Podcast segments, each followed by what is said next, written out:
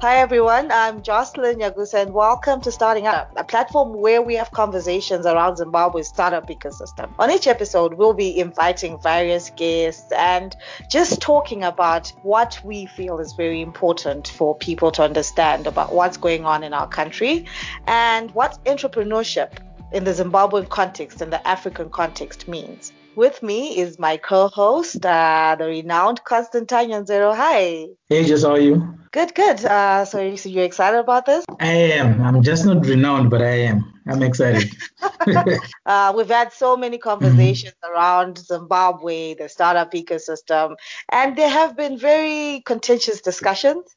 And it's quite interesting that we've decided to do something like this. Yes, there's been a lot of contention. I think part of the biggest challenge is to be able to actually pinpoint success because most of these ecosystems are measured by success and success usually comes in the form of um, unicorns, billion dollar companies. I tend to think that the measurements should be different from Silicon Valley, but I guess that's what we need to talk about. Yeah, we really need to talk about a lot of things, but first things first. I'm sure everyone is going to be talking about, you're saying startup.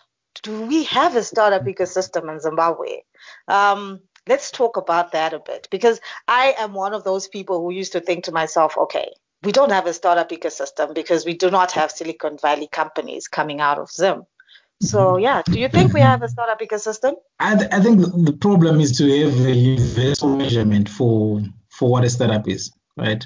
And uh, we usually look at Silicon Valley and make it uh, the benchmark of everything else. We have to actually look at the phrase itself, Silicon Valley. Do we have Silicon Valley? We don't.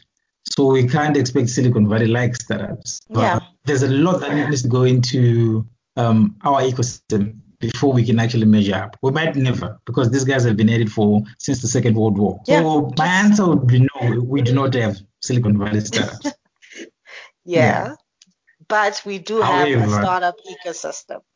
We do have a startup yes. ecosystem. A limping because, one, okay. but it's there. Yeah, it's a limiting one, and that's also a discussion that needs to be had in mm. depth. But let's define the startup.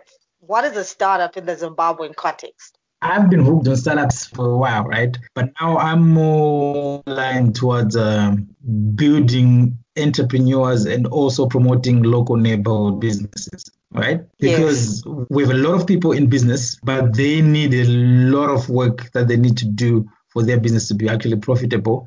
And some of these things um, include financial capability, not financial literacy, for them to be able to actually know how to raise funding, know how to sell shares and things like that. And that's quite important, yeah. right? I did something yesterday after someone gave me a call and they said, listen, we'd like you to help us with the contract. I'm an entrepreneur, I'm a sole trader. And they were using it so interchangeably. So I had to write down something, which is an entrepreneur is an individual, right? Entrepreneurship yeah. is a process. Entrepreneurial means it's a set of attitudes, skills, or behaviors. And the entrepreneurship ecosystem uh, is the role of society, right? So to yeah. break that down, um, I think I've got a great business idea to form a company, right?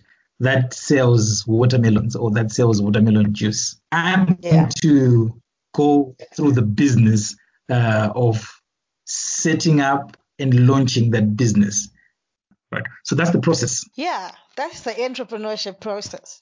I think one thing that I really mm-hmm. need us to clarify when you mm-hmm. are running uh, an enterprise such as the one that you've described, are mm-hmm. we going to classify you as a startup?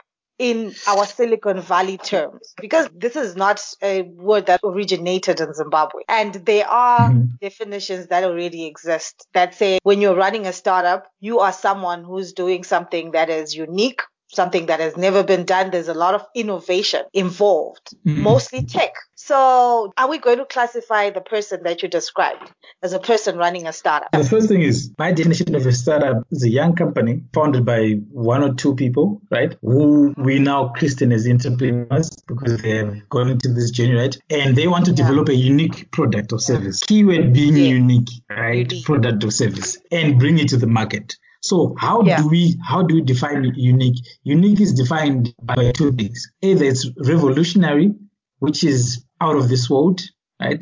They're doing something mm. totally different. Um, and I wish I could find uh, a Zimbabwean company as an example. But unique and iconic yeah. for me has always been Steve Jobs saying a thousand songs in your pocket, right? It's revolutionary. Yeah. Another type of unique proposition is something which is evolutionary, faster, better, cheaper. So you're bringing mm. something new to, to the market. So a startup, right, be a company being founded, right, to develop a unique product, service, and bring it to the market.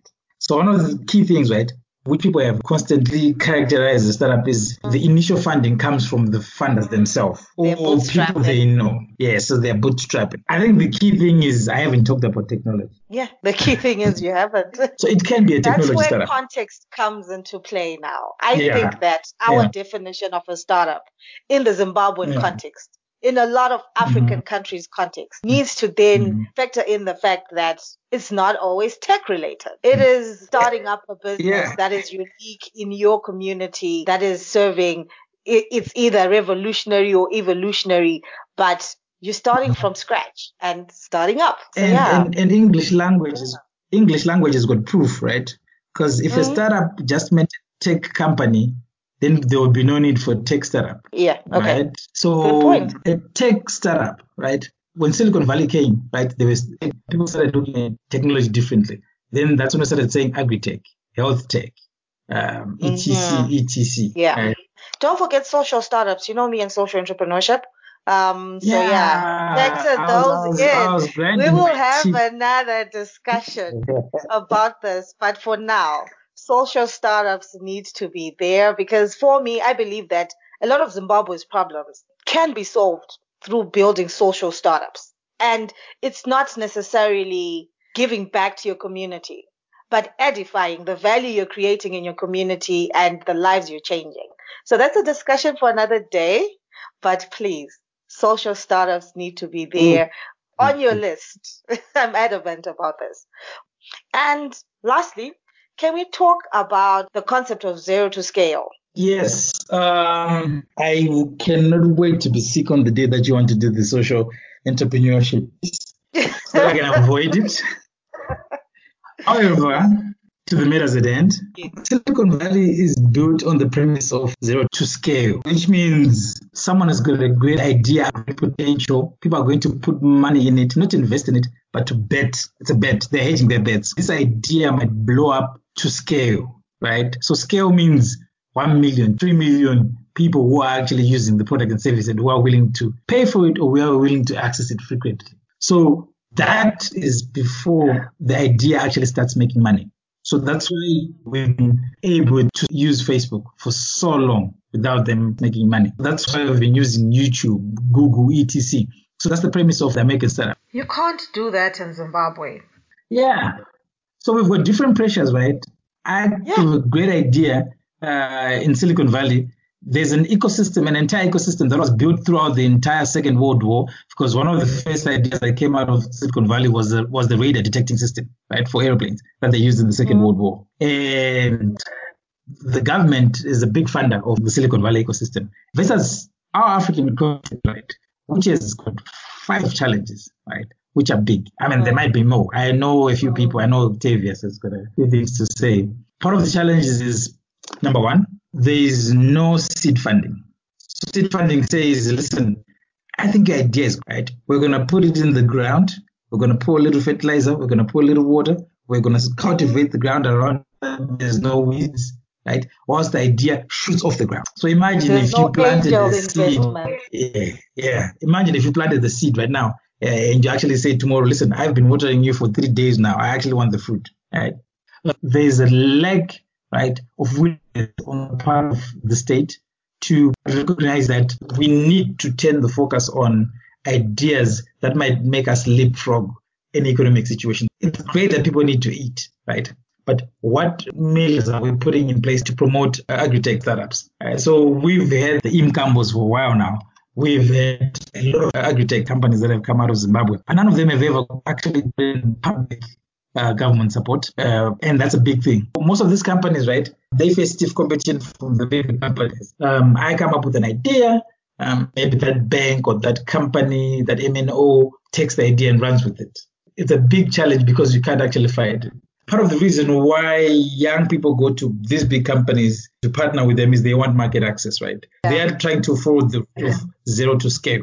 So how you follow zero to scale is actually you find market access. So I'm going to find an MNO with 1 million subscribers on it. I think my, my product is great and they can actually use it and they can bridge the gap for me to be actually to be able to get there. The challenge is always on misplaced priorities. Our private companies in Zimbabwe should actually be uh, our venture capital companies, right? They should. They really should. We say, listen, we have got five big ideas of that. We've contacted a company like McKinsey, um, and McKinsey could say, say, listen, in the next five years, are going to be the next big industries in Africa. And as a company, this is the places where we want to play. So if anyone has got a great idea that works in this, we'd like to hear it, and this is how we are going to. Yeah. And the mismatch is still there because most of these companies that are local, they are actually buying off the shelf products in India, in the US, in ETC. And some of them are actually under the heavy burden of having to pay those licenses. So the mismatch should be our startup scene, however loosely defined it is, must be looking towards how they can work with the private sector. So you obviously yeah. need a bridge where you align interests. And I think this is the number one issue for Africa is access. So access to affordable clean water, access to, to, to education, access to affordable, good education. But we can solve all of this with the help of social startups. So we play a huge role in the ecosystem. But I think this discussion is um, is something that we need to have a bit more. We need to get into in depth with uh, the five yeah. Things that you talked about. Uh, we're running yeah. out of time. And yeah. this is something that we need to talk about maybe next week or some in the coming weeks let's get into these five things. What are the things that you feel are hindering us from building an effective startup ecosystem? Let's go out and think about this and then we'll have this, this discussion again. So I think that we have really delved into what a startup in the Zimbabwean context is, which is really important.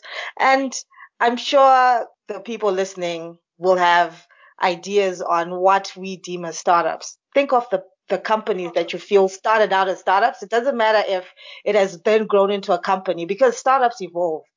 They become companies. Mm-hmm. You can't keep calling Uber a startup. They're not. They started out as a startup, but no, not anymore. So if you have companies that you feel you know and would love to give as examples of startups in the Zimbabwean context, feel free to join in on the discussion. Thank you, Kosa. Yes, so um, I think this was a good first episode. I'm sure everyone will be tuned in next week to find out what we're going to be talking about.